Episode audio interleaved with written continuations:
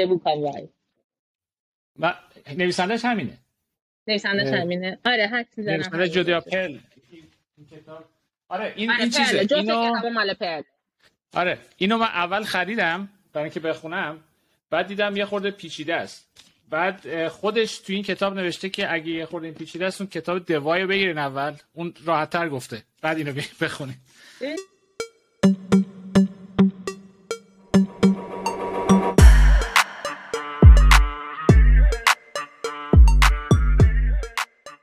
دوستان عزیز، خیلی خوش آمدید به این قسمت از پادکست دیتا ساینس با دکتر شاهد و دکتر برانته. در این قسمت ما در خدمت خانم فاطمه نجفی هستیم.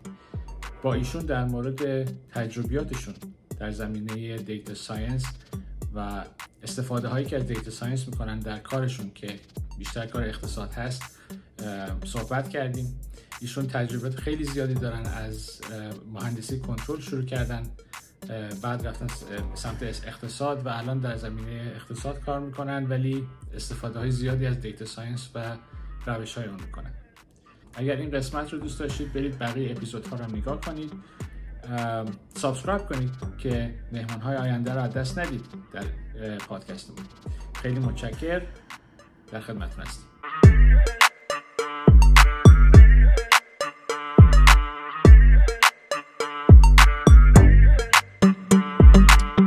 نجفی خیلی خوش آمد. سلام، خسته نباشید. فکر کنم به وقت شما باید بگم شبتون بخیر باشه. آره ما الان اینجا نصف شب که نه، تقریبا 10 شب شما. خب بخیر صبح. خیلی لطف کردید که این صبح به این زودی به ما وقت دادید در خدمتتون باشیم. اول از همه من از همه مهمونا اینو من اینو میپرسم، خانم نجفی چطور شد که الان داره دیتا ساینس کار میکنه؟ از کجا شروع کردید و چی شد که الان دیتا ساینس هست؟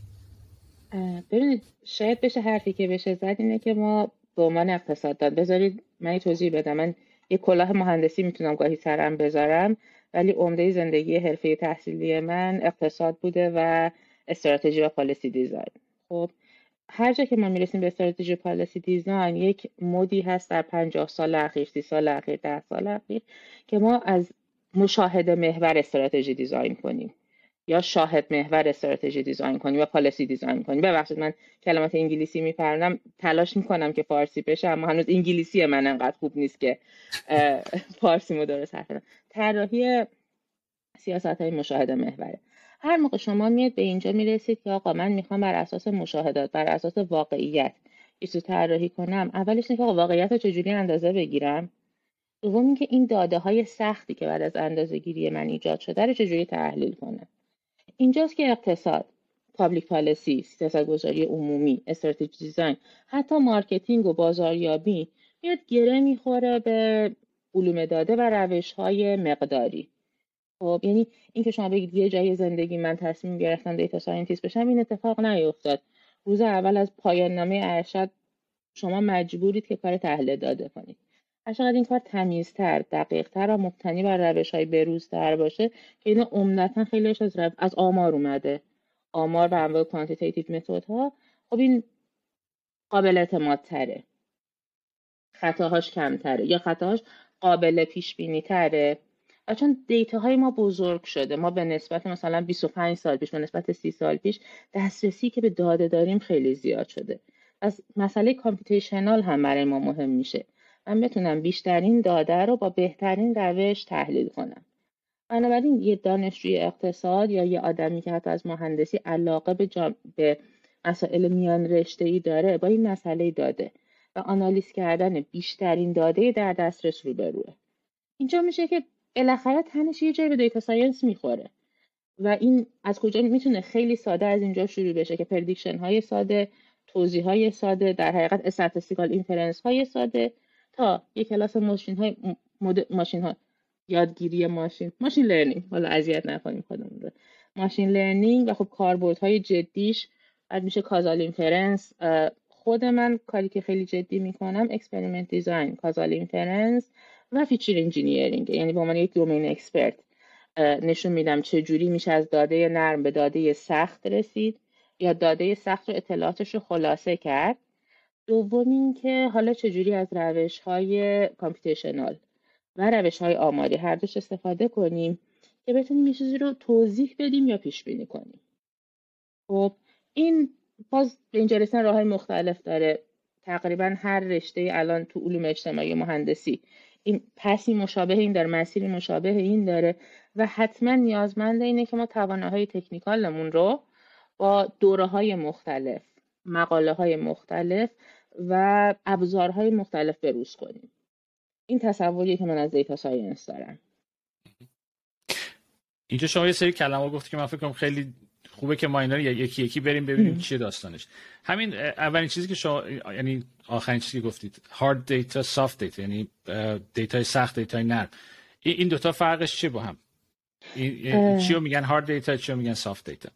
ببین ما به دیتایی که قابل اندازه‌گیری باشه بتونیم به صورت اوردینال یا کاردینال، یعنی به صورت ترتیبی یا ترتیبی با تفاوت، یعنی این موقع من میگم ترتیب یه چیزایی برام مهمه، من میدونم یه بستنی از دو تا بستنی برام بهتره. خب دو از یک بیشتره، این کاردیناله چون دو با یک قابل مقایسه است، ولی بهتر برای من قابل مقایسه نیست، پس این اوردیناله.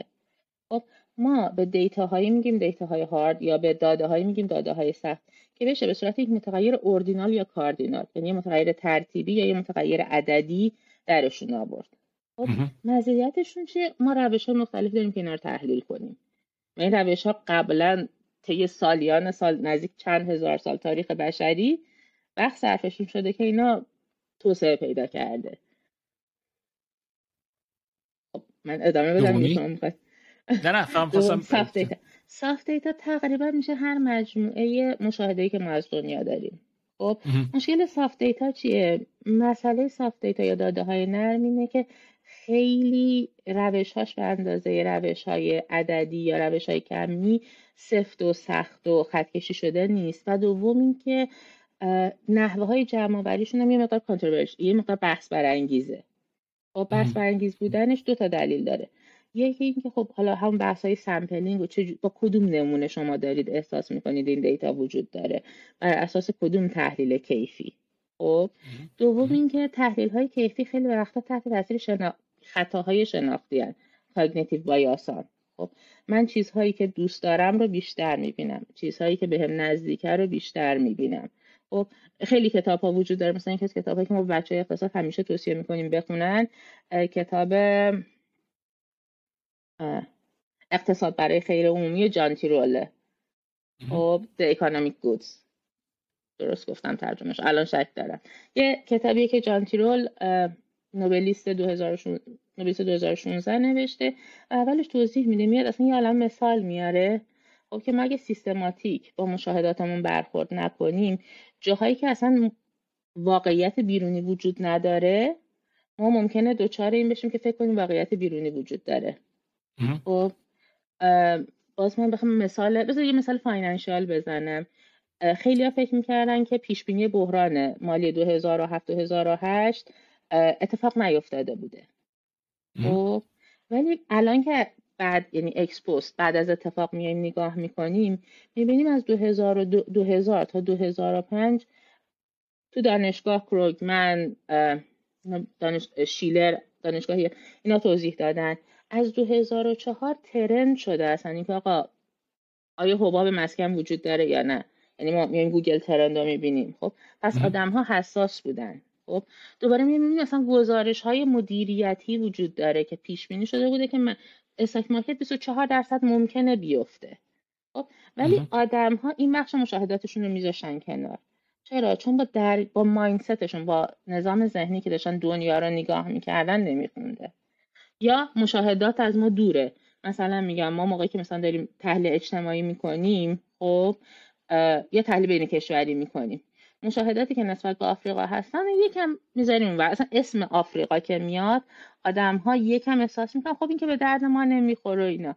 بعد ما میگیم ببین تو آفریقا ما آفریقای جنوبی رو داریم، خب که این حتما از جایی مثل ایران جلوتره و از خیلی از کشورهای اروپای شرقی هم جلوتره. بعد دیگه باز حالا اون استثناست.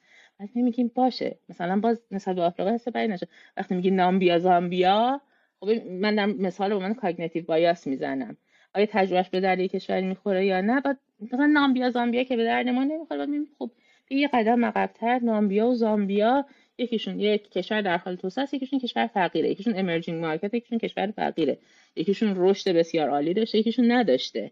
خب بعد این کشور دوم، کشور نامبیا، اصلا با کلمه کاتگوری آفریقا یکسان نیست، مشاهداتش رو جور دیگه‌ای تحلیل کن. خب مقدار اینها زیاده، این باعث میشه که مشاهدات نرم رو باشون با احتیاط برخورد کنیم. عملاً هر چیزی که ما بتونیم از گفتگوی آدم ها در بیاریم، بتونیم از انواع سروی ها در بیاریم، اینا پایه‌شون مشاهدات نرمه. متوجه شدم. من یه لحظه داشتم چیز میکردم که بین شاید کمی کیفیه، ولی کمی کیفی نیست، جفتش کمیه، ولی یکیش جفتش میتونه کمی باشه. ما هنر کمی باشه ولی ببین چرا اتفاقا کیفی نه، در حقیقت من میگم ببین ما مشاهده های نرممون عملا کوالیتیتیوه. خب اینکه اینها رو چجوری دسته بندی کنیم معمولا از روش های کمی استفاده میکنیم. خود اینکه این مشاهدات نرم رو از خطاهای شناختیش جدا کنیم، خب، و از خطاهایی که گفتیم شاملش میشه جدا کنیم و تبدیل کنیم به یه چیزی که قابل استناده. خب این باز یه مسئله دیگه میشه. خب مشاهده نرم مشاهده کیفیه که ما خیلی کاتگورایزشون نمی‌کنیم. مشکل اینجاست که روش‌های کیفی انقدی آدم‌ها روش حساس نبودن رو دیولپ کردنش، چون پول توش نبوده. خیلی NLP خیلی کمک کرده که این مشاهدات بهبود پیدا کنن. مثلا میگیم آقا مثلا این تعداد این کلمه انتخاب شده، این کلمه با این گروه سیاست انتخاب شده. خب اینا خیلی کمک کرده، ولی ما حتما تو مشاهدات سخت جلوتریم. متوجه شد. بسیار عالی. حالا دومین چیزی که اشاره کردید فیچر انجینیرینگ بود، چون اینو خیلی ها توی ماشین لرنینگ هم شنیدن. فیچر انجینیرینگ که بحث میشه یه مقدار فکر کنم، چون من اولش خودم شخصا اینو داشتم که بیشتر فیچر انجینیرینگ طرف وقتی شما میگی میره به فکر الگوریتم، همش به فکر اینه که خب مثلا شما چجوری فیچر ریداکشن مثلا، یا از فیچر ریداکشن به روش های الگوریتمیک، نه به روش هایی که شما، چون یه اشاره کردید به عنوان اینکه آدم متخصص. ولی بعدن که من رفتم توی شرکتی که در مورد فایننس کار میکنم، تازه اونجا متوجه شدم که اون جنبه دیگه فیچر انجینیرینگ یعنی چی. حالا اگه لطف کنید شما توضیح بدید که خیلی ممنون میشم. من یه چیزی بگم، اولا که این دوتا خیلی از هم جدا نیست، روش های الگوریتمیک و روش های اکسپرت دومین. تعداد آدم‌هایی که هر دوی اینها رو انجام بدن همزمان یکم کمه. خب من فقط یه مثال بهتون بزنم. ببین من با یه کریت پرووایدری کار میکردم توی آمریکا، بوده 1 سال خورده ای. ما اول یک پروژه خیلی هیجان انگیز به قول جوان‌ها سکسی داشتیم با اینها در مورد اینکه آقا چجوری اینا بدهیاشون رو ریکاور کنن بعد از دیفالت مشتری، بعد از اینکه مشتریاشون نیومدن پول کردیت کارت رو بدن. بعد اومدیم دیدیم ببین مشکل اصلی اینها اینه که اینا یا عالم دیتا ساینتیست دارن یا عالم مشاورن، ولی مشکل اصلی اینه که اینها بیلیون ها بایت دیتا داشتن. این دقیقا مثلا بالای چند صد ترا بود از دیتابیس هاشون، ولی اینها قابل استفاده نبود. یعنی قشنگ ما توی به قول شما دیتا ساینتیست ها در یک دایمنشنالیتی کرسی بودیم که اصلا نمیدونستیم از کجا شروع کنیم. دو تا لایه داشت، یکی این که آقا من چی میخوام در مورد آدم ها بدونم، در مورد مشتری بدونم، و یه بانک چی جمع میکنه. اینکه فاینانشیال رفتارهای مالی یه آدم چجوری توضیح داده میشه، این از کجای این داده میتونم درم، این از تهش شروع میکنم. میگم آقا من در مورد یه آدم اینو مثلا میخوام بالانسش رو بدونم، میخوام فاینانشیال استنسش رو بدونم، میخوام بدونم وضعیت مالیش چجوریه، احتمال نکول کردنش چقدر یا دیفالت کردنش. خب این برمیگرده به این که من چجوری قراره این متغیرها رو بسازم. قسمت دومش برمیگرده به این که من چجوری قراره از اون مثلا یک فایل 150 گیگابایتی که هر روز هم داره ترابایتی 150 ترابایتی که داره هر روز هم آپدیت میشه، من این رو بعد اول تبدیل کنم به یک مجموعه، حالا مثلا چند صد مگابایتی یا 10 ترابایتی حداقل، و بعد بیام ازش اطلاعات استخراج کنم. و این یه میکسه. خب شما نمیتونید بگید یکیش به اون یکی اولویت داره. خب یعنی من به عنوان یک اکسپرت دومین کار میکنم، به عنوان یک آدمی که فایننس بلده، ولی من نمیتونم یونیت تست انجام ندم. منظورم چیه؟ من نمیتونم داده رو همینجوری بریزم یه جا بگم که آقا یه آدمم میام بالانس آخر ماهش رو میبینم، میام میزان انگیجمنتش رو مثلا مووینگ اوریج میگیرم از ترانزکشناش، ولی کاری ندارم اینکه کیفیت این چه جوری بوده، کاری ندارم اینکه این دیتاها چه جوری کلاپس شده توی یه سری متغیر. نمیشه این دوتا رو از هم انقدر جدا کرد. ولی کار بیشتری که یکی مثل من میتونه بکنه، یعنی بیشتر از یک مهندس میتونه بکنه، حتما یک مهندس داده یا یک دیتا انجینیر از من قوی تره تو کمک به بهبود الگوریتم‌ها. ولی کاری که اون نمیتونه بکنه و من میتونم بکنم، یا در حقیقت من قوی ترم از اون، یعنی کاری که ما چی میخوایم بدونیم، چی داره چی رو توضیح میده. آیا این متغیری که الان وجود داره و مثلا داره میگه که تعداد متغیر، مثلا داره میگه که این آدم ریسکش بالاست، کردیت اسکور، آیا کردیت اسکور، این چیزی که فایکو منتشر میکنه تو آمریکای شمالی، یک متغیر گویاست برای اینکه من میگم ریسک این آدم بالاست، یا من باید متغیرهای دیگه ای رو ببینم؟ خب این دوتا کنار هم. حالا بعد از اینکه من مثلا 140 تا متغیر آوردم کنار هم گذاشتم، خب اینها جنبه‌های مختلف ریسک نشون میده، ولی من باید اینا رو کلاپس کنم توی یه در حقیقت باید دایمنشنال ریداکشن انجام بدم، یا باید یه چیزهایی رو از توشون انتخاب کنم. اینجا دیگه اونجایی میشه که من یه تعداد کار میکنم، خب یک سری کد تمیز تحویل میدم، خب و کانسپت یونیک تستش رو طراحی میکنم، بعد یک دیتا انجینیر میاد نگاه میکنه این الگوریتمی که من طراحی کردم بهینه است یا بهینه نیست. خب اینجا دقیقاً کاریه که ما به عنوان فیچر انجینیرینگ انجام میدیم. درست. اتفاقاً دقیقاً این کاری که شما گفتید دقیقاً اون کاری بود که ما داشتیم میکردیم، برای اینکه کمپانی که من باش کار میکردم کمپانی بود که در اصل کمک میکرد به اونایی که کردیت خیلی بدی داشتن. یعنی اینکه دو تا قسمت داشتیم، یکی این بود که ما کاری که میکردیم این بود که یه شاخه از کمپانی در اصل وام میداد برای کردیت کانسالیدیشن، یعنی که شما کردیت کارت که داری مثلا 4-5 تا داری همه رو یه وام میگیری پولشو میدی. یکی اون بود که من با اونا کار میکردم، و یه شاخه هم داشتن که اینایی بودن که در اصل اینو خیلی نمیدونن تو آمریکا، البته حالا یه پرانتز باز کنیم اینا، که شما وقتی که از کریدیت کارت خیلی استفاده میکنی بعد یه 6-7 ماه پولشو نمیدی اصلا.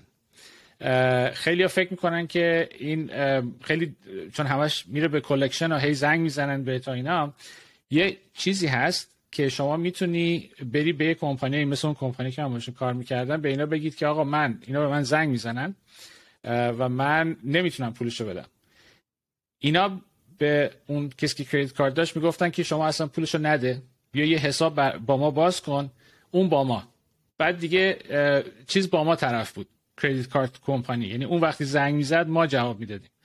و آخرش من اینو متوجه شدم، برای اینکه وقتی که شما کریدیت کارت پولتو نمیدی اتفاقی که میفته اینه که کریدیت کارت اونو رایت آف میکنه آخرش، یعنی میگه آقا من اینو از دست دادم. وقتی هم به کلکشن ایجنسی که میده مثلا 10 سنت یا 1 سنت به دلار میده.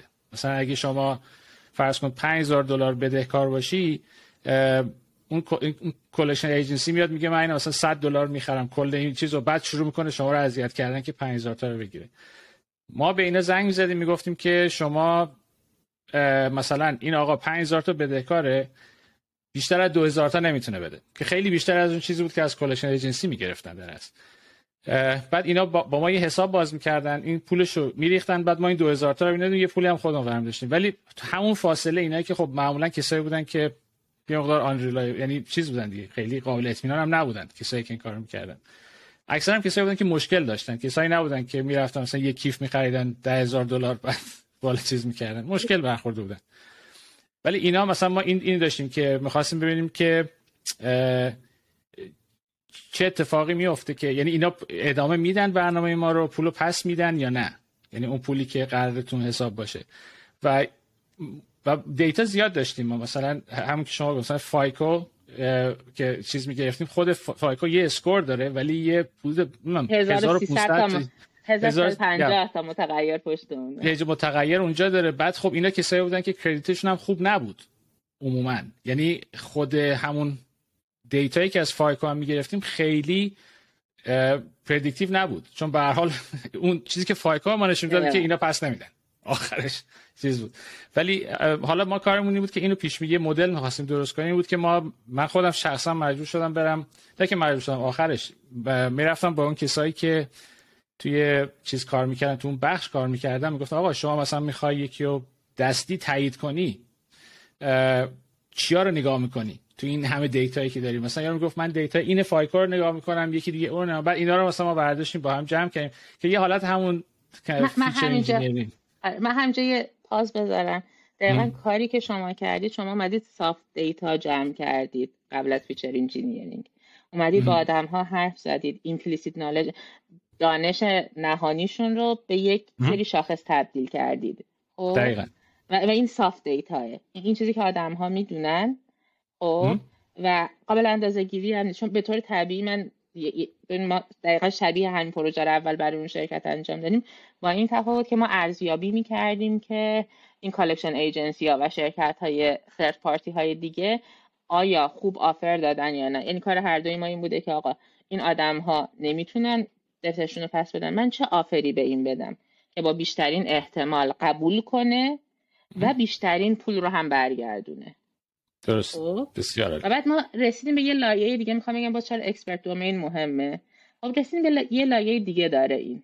من این آفر که میخوام بدم، من قیمت آفر رو فیکس میکنم، ستینگ آفرم که حالا تو چند تا قسط بده فیکس میکنم و آدم‌ها رو هم پیدا میکنم.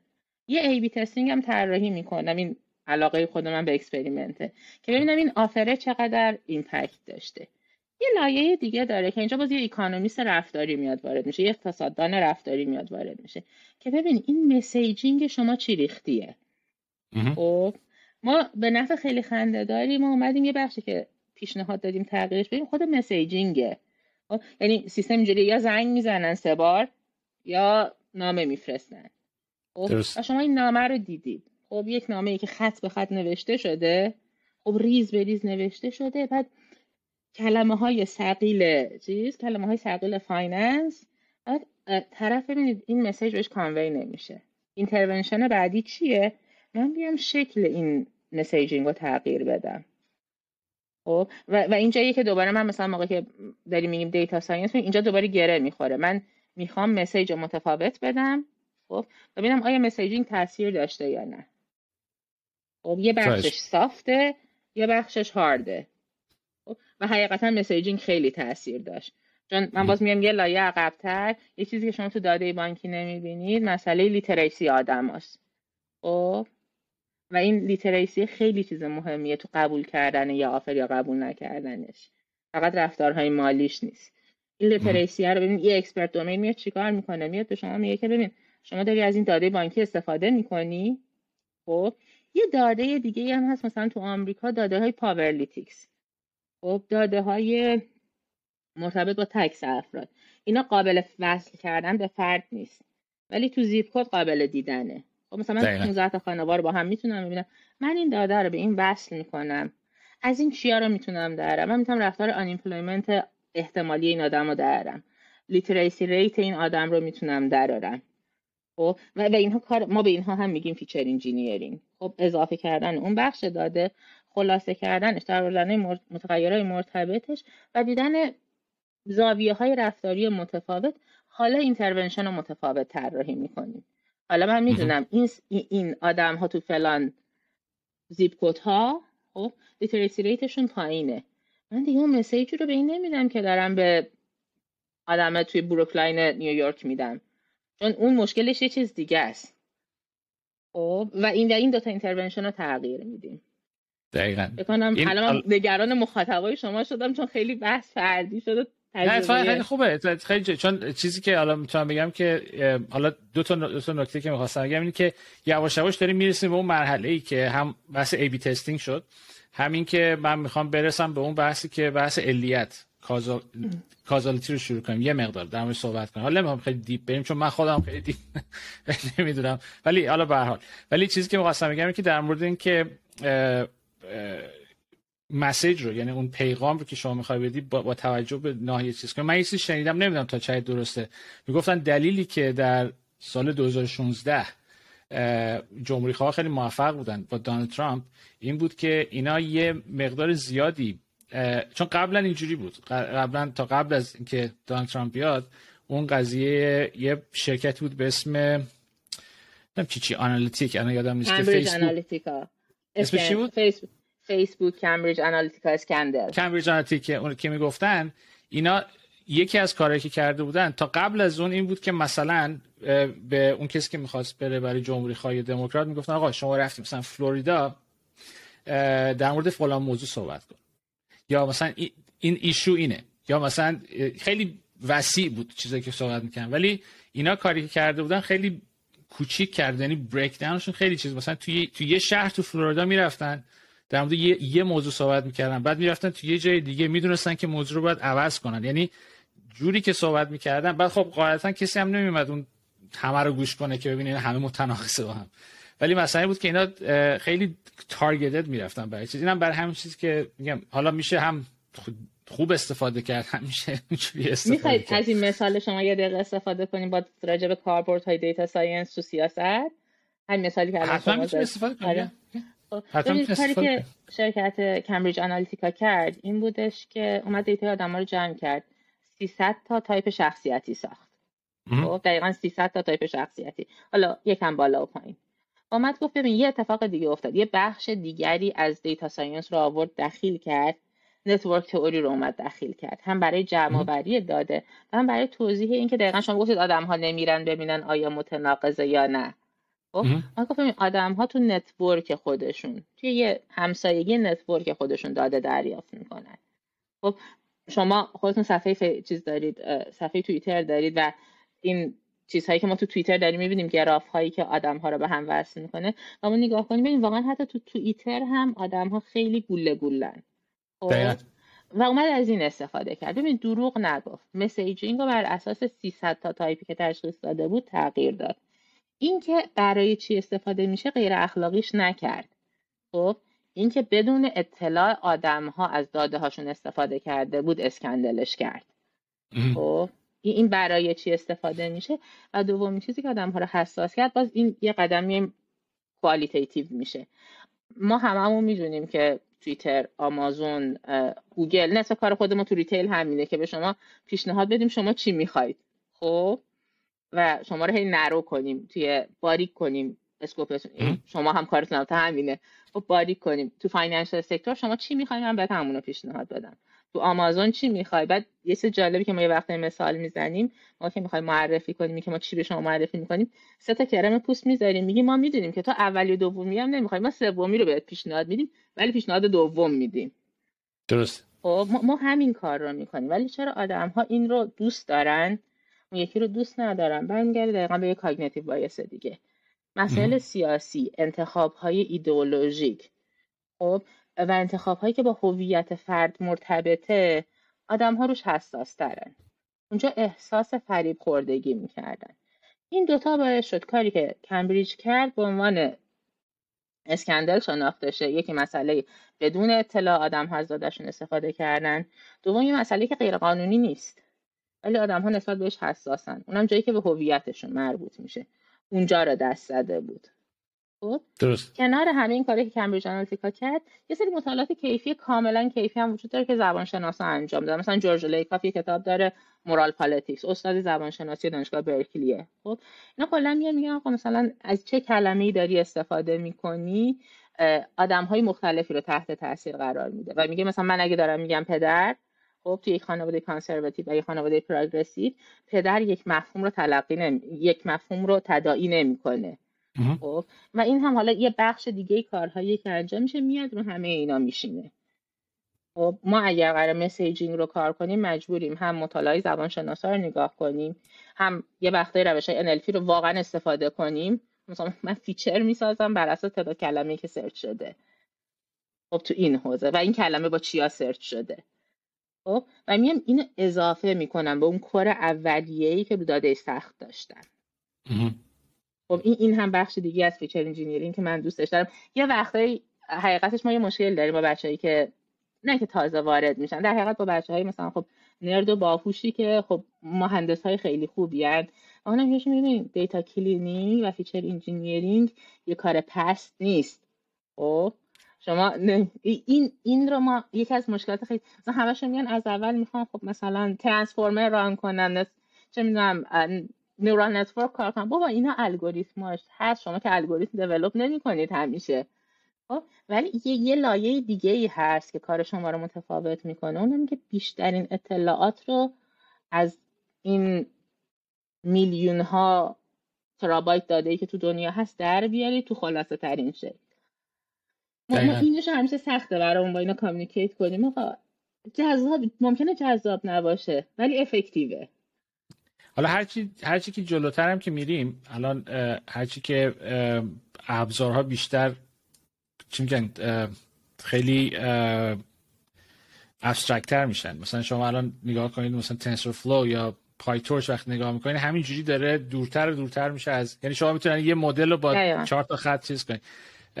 من شخصا بعد از 5-6 سال کار کردن تو این زمینه چیزی که معتقدم اینه، حتی اگه پول بخوای نگاه کنی پول تو چی هست، پول الان توی داده است.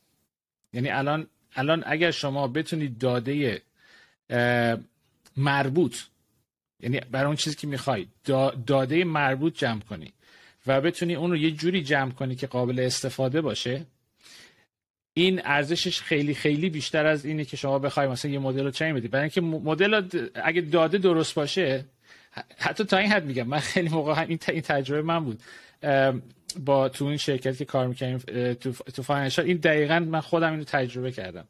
شما میتونی یه داده خیلی کرکسیف رو برداری و یه الگوریتم خیلی پیشرفته، یه دیپ لرنینگ مثلا، یه الگوریتم دیپ لرنینگ استفاده کنی و یه پرفورمنسی بگیری، حالا یه چیزی بگیری، ولی میتونی همون داده رو با یه عده آدم صحبت کنی که تو این زمینه یه سری تجربه دارن، تو اون زمینه کاری، دیتا رو تمیز کنی، بعد بری از سورس درست جمعش کنی، همه رو مرتب کنی، دیتا رو تمیز کنی. خیلی بیشتر طول میکشه، شاید 80% وقتت رو اون بگذره. بعد میتونی مثلا همون رو یه لاجستیک ریگرشن استفاده کنی، پرفورمنسش از اون دیپ لرنینگ بهتر میشه.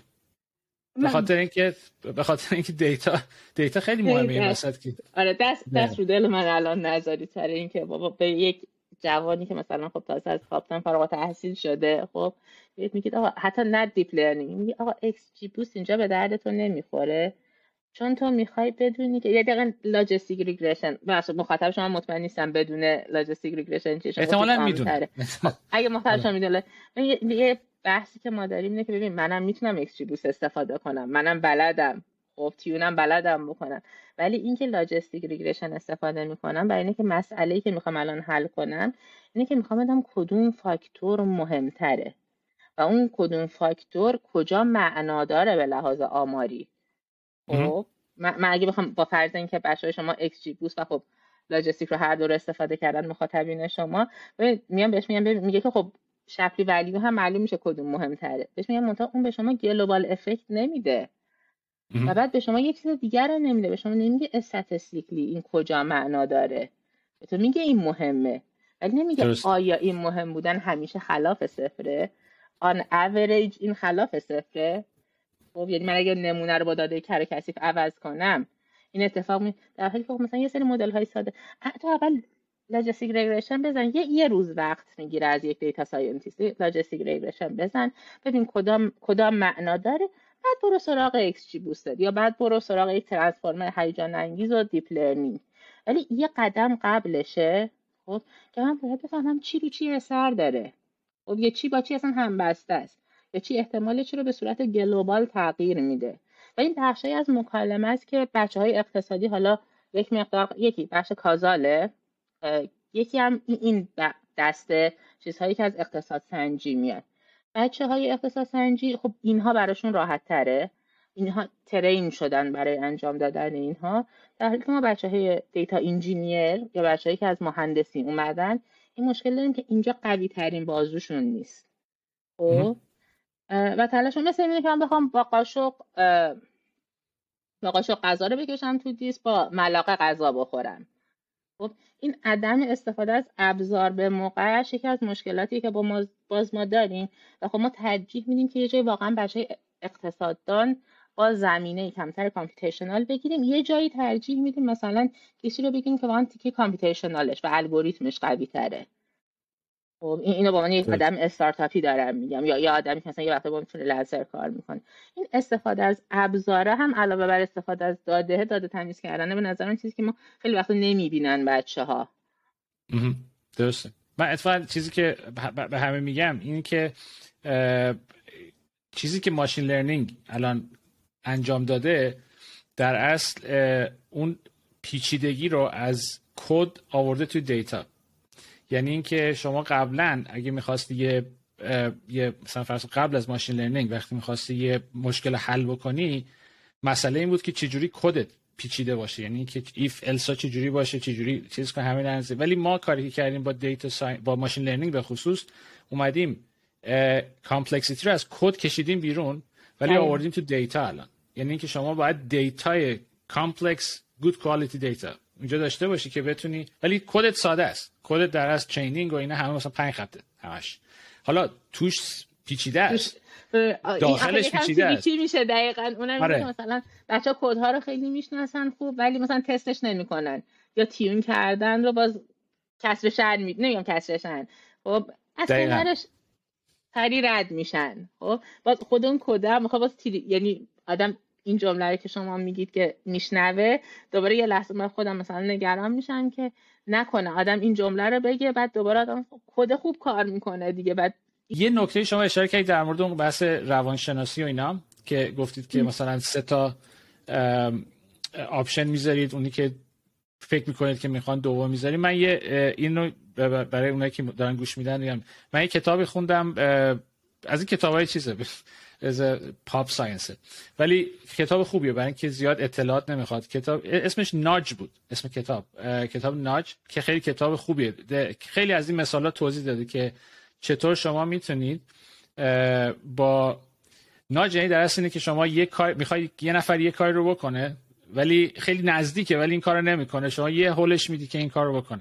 یکیش مثلا همین بود که بهترین مثالش که من یادمه این بود که میخواستم ببینن چیکار کنن که مردم مالیاتشون رو به موقع بدن و کاری که کرده بودن این بود که دو جور پمفلت درست کرده بودن برای آدمای مختلف. یکیش این بود که آقا شما اینو به موقع بدید، این کارو بکنید، این کارو بکنید فلان. یکی دیگه این بود که نوشتن که میدونستید که همسایه شما 70%شون به موقع میدن این مالیاتو. بعد می‌خواست همین بحث ای بی تستینگ هم پیش میاد بازم که می‌خواستم اینا کدوم از اینا که موفق که بعد به این نتیجه رسیدن که وقتی شما میگی که این سوشال پرشر خیلی مهمه، اینی که اونایی که بهشون گفته بود که 70% به همسایات به موقع میدن، اینا خودشون به موقع داده بودن مالیاتشون.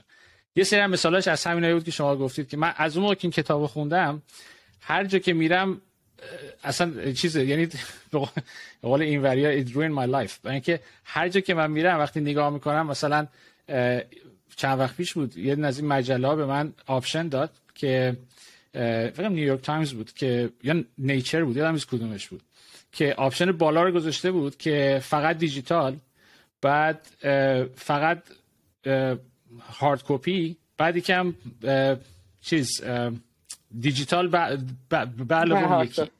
بعد قیمتش که نگاه می‌کردی یه جوری که قشنگ مشخص بود که می‌خواستن اون دو آخر چیزا رو من بگیرم، اون دو تا رو بری قیمت. و این دقیقاً مثالی بود که تو ناجم گفته بود که من این کارو می‌کنم. میگم من هم خوبی داره که آدم میفهمه که چه کلایی می‌خوان سرت بذارن، ولی از اون ور دیگه انقدر هی تمام مدت اینا رو می‌بینی، مثلا تو مغازه میری نگاه می‌کنی، ساندویچی میری نگاه می‌کنی، قیمت‌ها رو یه جوری گذاشتن که دقیقاً معلومه کدومو بعد انتخاب کنم. اینم حالا این کتاب خوبی اگه خواستن بخونن بد نیست بخونن. من از این فرصت استفاده کنم حالا که شما راجع به کامپلکسیتی داده هر سایت پیچیدگی داده، این کتاب هم من معرفی کنم که واقعا مخاطبش هم مخاطب عامه، یعنی کسی که علاقه‌مند به حوزه داده است. این کتاب نیل سیلور سیگنال و نویز اگر اشتباه نکنم و خیلی خلاصه میاد میگه آقا من کجا قرار از این میلیون ها مشاهده‌ای که تو دنیا دارم چه جوری و برای چی استفاده کنم، یعنی سوال هام رو بیام به چرا، برای چی و چطور تقسیم کنم.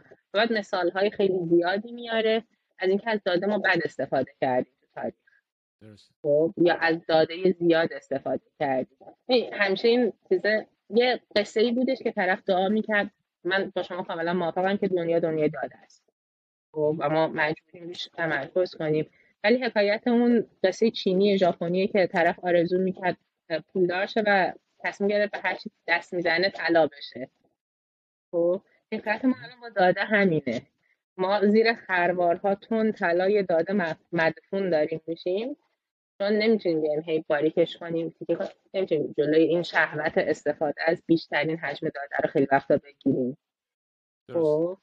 و اگه سمت مهندسی باشه، من نمیخوام نسبت مهندسا تند باشم، ولی نگرانی که وجود داره اینه که الگوریتم ها، حافظه های زیاد، کلاد، همین کمک ما کرده که بتونیم این کمتر فکر کردن به الگوریتم، کمتر فکر کردن به سوال و کمتر فکر کردن به چیزی که میخوایم رو با قدرت محاسباتی بالاتر بتونیم پوشش بدیم. این جای سخت داره دیگه.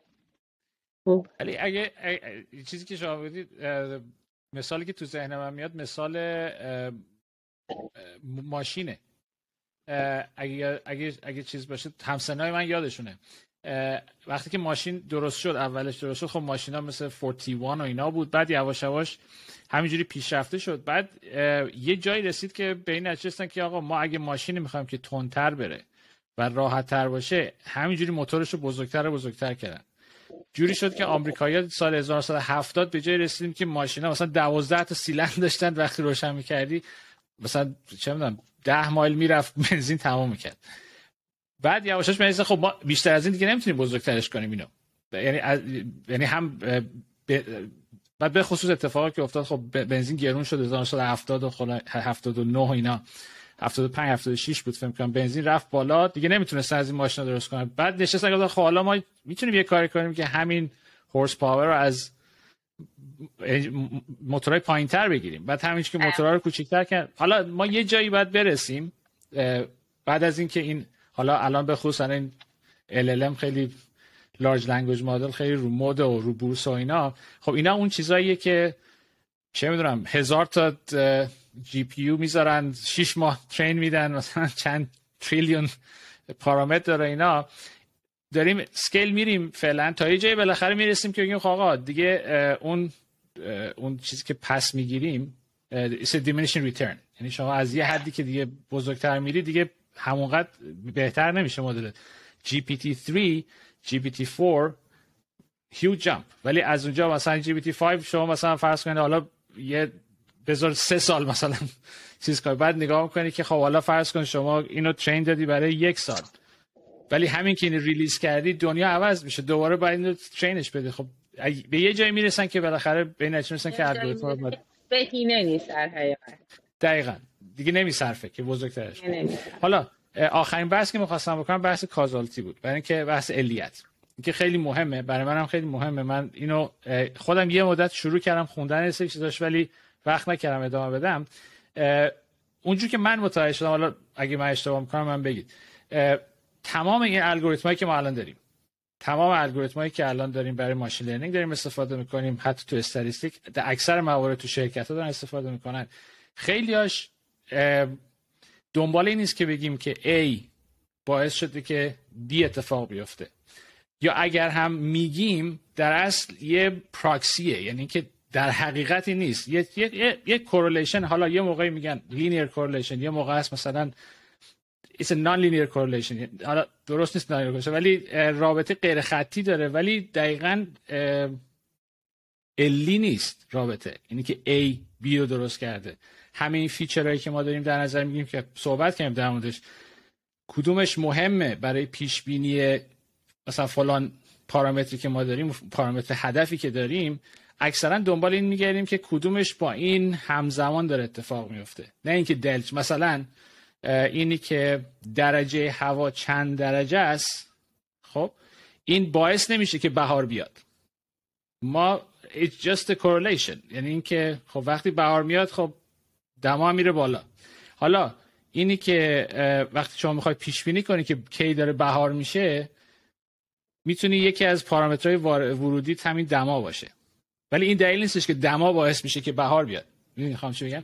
حالا اینی که اینو الان توی الگوریتمایی که الان هست، من اینو شخصا میدونم که یه شاخه ای از چیز الان هست در مورد کازالیتی دارن صحبت میکنن که چجوری این رو وارد کنن.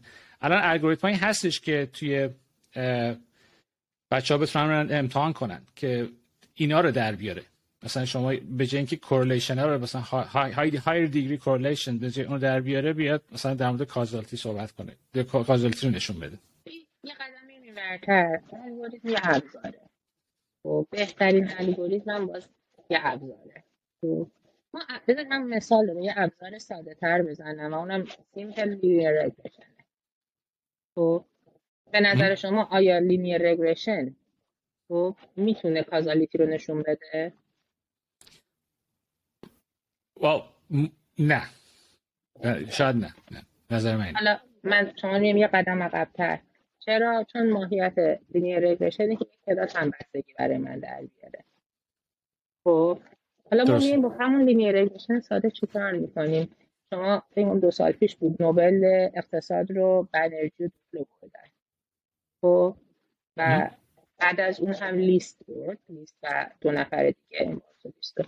در این ها اومدم کازالیتی در آوردن. از همین روش‌های ساده. خب ما چه چیزی رو اینجا میایم تبدیل میدیم؟ من مثال آزمایش‌های تصادفی کنترل شده رو میزنم. ببین میام میگم که من حتی با 1 و 2 تا متغیر لینیر رگرشن به صورت تئوری میتونم کازالیتی تعریف. به چه شرطی؟ به شرط این که من یک شوک رو به یک نمونه رندوم وارد کنم. یعنی یک شوک رو به صورت رندوم وارد کنم و آدم‌ها رفتارشون متفاوت باشه یا در حقیقت آوتپوت من بر اساس این تعریف کنم. خب روش‌های اکسپریمنتال و نان اکسپریمنتال. بازای اکسپریمنتال در حقیقت. خب ببخشید میدم الان یکم بیت کننده شد ولی میام یه قدم عقب‌تر. خب مثالش اینه. من میخوام بدونم اگر من به کشاورزهای کنیایی خب کود بدم باعث میشه که اینا پروداکتیویتیشون بره بالا. خب یا اگه مسیج تلفنی بدم که از کود استفاده کنی پروداکتیویتیشون بره بالا. من میام با اینا چیکار میکنم؟ میام از بین اینها یک تعداد آدم رو رندوم انتخاب میکنم. چرا رندوم؟ احتمال اینکه 2 تا آدم یه متغیر نهفته‌ای باشه خب یعنی دو تا رو شبیه هم کنه و این با مسیج دادن من یک هم بسته باشه از بین میره. اینجوری با رندومایزیشن من احتمال متغیر محذوف رو نزدیک به 0 میکنم. خب بعد میبینم که آقا آدم‌هایی که مداخله کردن خب بهشون مثلا SMS دادن آدم‌هایی که بهشون SMS زدم تفاوت داره نتیجهش. چی باعث میشه من بفهمم کازاله؟ در حقیقت کازالیتی برمیگرده به یک جمله خیلی جدی دیگه. کازالیتی یعنی اینکه اگر اتفاق آ افتاد و نتیجه گی رو گرفتم خب بذارید بعد گفتم این رو من در حقیقت اگر من به یک کشاورز مسیج زدم و پروداکتیویتیش رفت بالا کود رو به موقع استفاده کرد خب اگر من نمیزدم کانتر فکچوالش این پروداکتیویتیش نمیرفت بالا. من تو کازالیتی میخوام این رو اندازه بگیرم. یک قصه در مقابل قصه کانتر فکچوالش. حقیقت معکوس فکر میکنم پیش میگیم تو فارسی. خب اصلا کانتر فکچوال باید بسازم. خب الگوریتم های مختلف من کمک میکنه که اندازه بگیرم. منتها اصل ماجرا برمیگردیم اینکه آیا من کانتر فکچوال ساختم یعنی آوتپوتم دارم با قصه کانتر فکچوالش مقایسه میکنم یا دارم با یه چیزهای شبیه خودش مقایسه میکنم. من برمیگردم باز به مثال کشاورز کنیایی. این از مثالی که من کار کردم نسبتاً بهتر بلدم. خب یعنی من وقتی میام رندوم یه تعداد روستا رو انتخاب میکنم خب و بعد میام رندوم آدم‌ها رو میارم بیرون و تا جایی که میشم نگاه میکنم میبینم آقا آدمی که من برای آزمایش انتخاب کردم با آدمی که برای آزمایش انتخاب نکردم شبیه هم خب از تنها تفاوت اینها این بوده که من به یکیشون SMS دادم به یکیشون نزدم. اگر SMS نمیزدم آقای ایکس که SMS رو دریافت کرده همونطوری میگه که آقای وای میکرده که این کازالیتیه. این کانتر فکچوال ساختن فقط الگوریتم برنمیگرده. حالا من یه بار میام این اندازه گیری رو همه کارم رو انجام میدم و بعد خروجا رو مقایسه میکنم با لینیر رگرشن هم جواب میگیرم مشخص میشه که آیا معنادار بود یا نه. میتونم بکنمش ای بی تستینگ و میتونم کل نمونم رو رندوم تقسیم کنم حالا بسته به پولی که دارم. ولی اصل ماجرا اینجا این نیستش که من کدوم الگوریتم استفاده میکنم. اصل ماجرا اینه که من دارم کانتر فکچوال میسازم یا نه. حالا سوال من چرا من گفتم الگوریتم برای اینکه سوال من اینجا بود این حالتی که شما کنترل داری، میتونید یه اکسپریمنت درست کنید. مثلا فرض کنید همین کاری که شما کردید، ولی یه مواقعی هست که شما اینو ندارید. مثلا فرض کنید شما میخواید بدونید که فلان اتفاقی که در فلان کشور افتاده چقدر تاثیر داشته روی استاک مارکت. خب این موقع دیگه شما نمیتونید این تست رو داشته باشید یا همون کانترفکشوال رو درست کنید. بعد داشتم فکر می‌کردم که تو اون موقع چی کار میکنن، موقعی که مثلا کوازای اکسپریمنتال روش‌های کوازای اکسپریمنتال، خب میام چیکار میکنم؟ باز میام ایده میکنم، میام کانترفکچوال میسازم. خب مثلا این کانترفکچوال چجوری میسازم؟ من یه مثال بزنم برای کسای ال تی سی، مثلا خب خیلی واضحه مثالایی که اصلا کاملا توی یعنی توی این مصاحبه ها هم استفاده بشه، من زیاد دیدم. اینه که شما یه شرکتی دارید نگاه میکنید که آدم ها اپل استفاده میکنن یا اندروید، تو دو تا کشور، یکیش 10% یکیش 90%. مثلا چین داره 90% اندروید استفاده میکنه، 10% اپل. تو عربستان آدم ها دارن 90% اپل استفاده میکنن، 10% اندروید. شما یه شرکت مخابراتی، صبح بلند میشید میبینید که یه لایه خاصی که براتون مهم بوده افتاده. خب و میخواید ببینید اندروید بودن با این بوده یا چین بودن. خب میام چیکار میکنم؟ الان میخوام چیکار کنم؟ دقیقا نمیتونم اکسپریمنت انجام بدم، ولی من میتونم بیام یک از کشورها رو نگه دارم.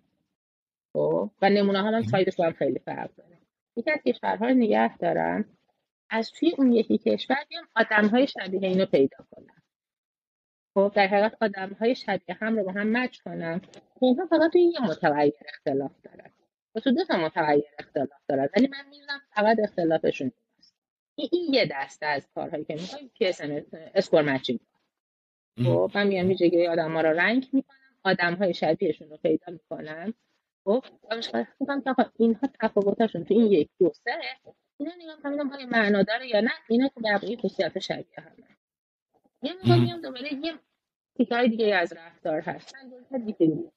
خب من میگم که آقا حداقل دستمزد آیا باعث کاهش ساعت کار یا باعث افزایش آن ایمپلویمنت میشه یا نمیشه؟ خب این مقاله معروفیه. داده‌ای که براش دارم نشون میدم امروز حداقل دستمزد رو تغییر بدم برای گروه برای دیگه ندم. ولی میتونم بیام نگاه کنم ببینم که تو گذشته وقتی این اتفاق افتاده، من یه دور کنترل کنم رو تغییر زمان، کنترل کنم تغییرات تغییر زمان، یه دور کنترل کنم تغییرات دستمزد. برای کیا حداقل دستمزد تغییر کرده، برای کیا نکرده. چه دیگه ببینید باز قصه همینه. من دارم تو این الگوریتم دارم کانترفکچوال پیدا می‌کنم. درسته که از اول کانترفکچوال نبوده. یا باز روش‌های دیسکانتینیوتی رگرشن. ببینید بیسیک همه روش‌هایی که میگیم همین چند تا چیزه. من کانترفکچوال یا سینتتیک آنالیزیس حالا یکم متفاوت‌تر قصهشون داده‌های تایم سریزه. خب اینا همشون روند داره. من میام آدم‌هایی رو پیدا می‌کنم، مثلا ایالت‌هایی رو پیدا می‌کنم. مثال خیلی قشنگش مثال مالیات سیگاره. خب آیا مالیات سیگار کاهش داده یا نه؟ مصرف سیگار رو. شرکت با ویژگی‌ها اورگان مثلا اورگان و واشنگتن رو با هم می‌ذارم کنار هم، بقیه رو می‌ذارم کنار هم. نه اگه من به استیت های مختلف این شکل وارد می‌کردم چه تغییری ایجاد می‌کرد؟ کانترفکچوال اورگان چی؟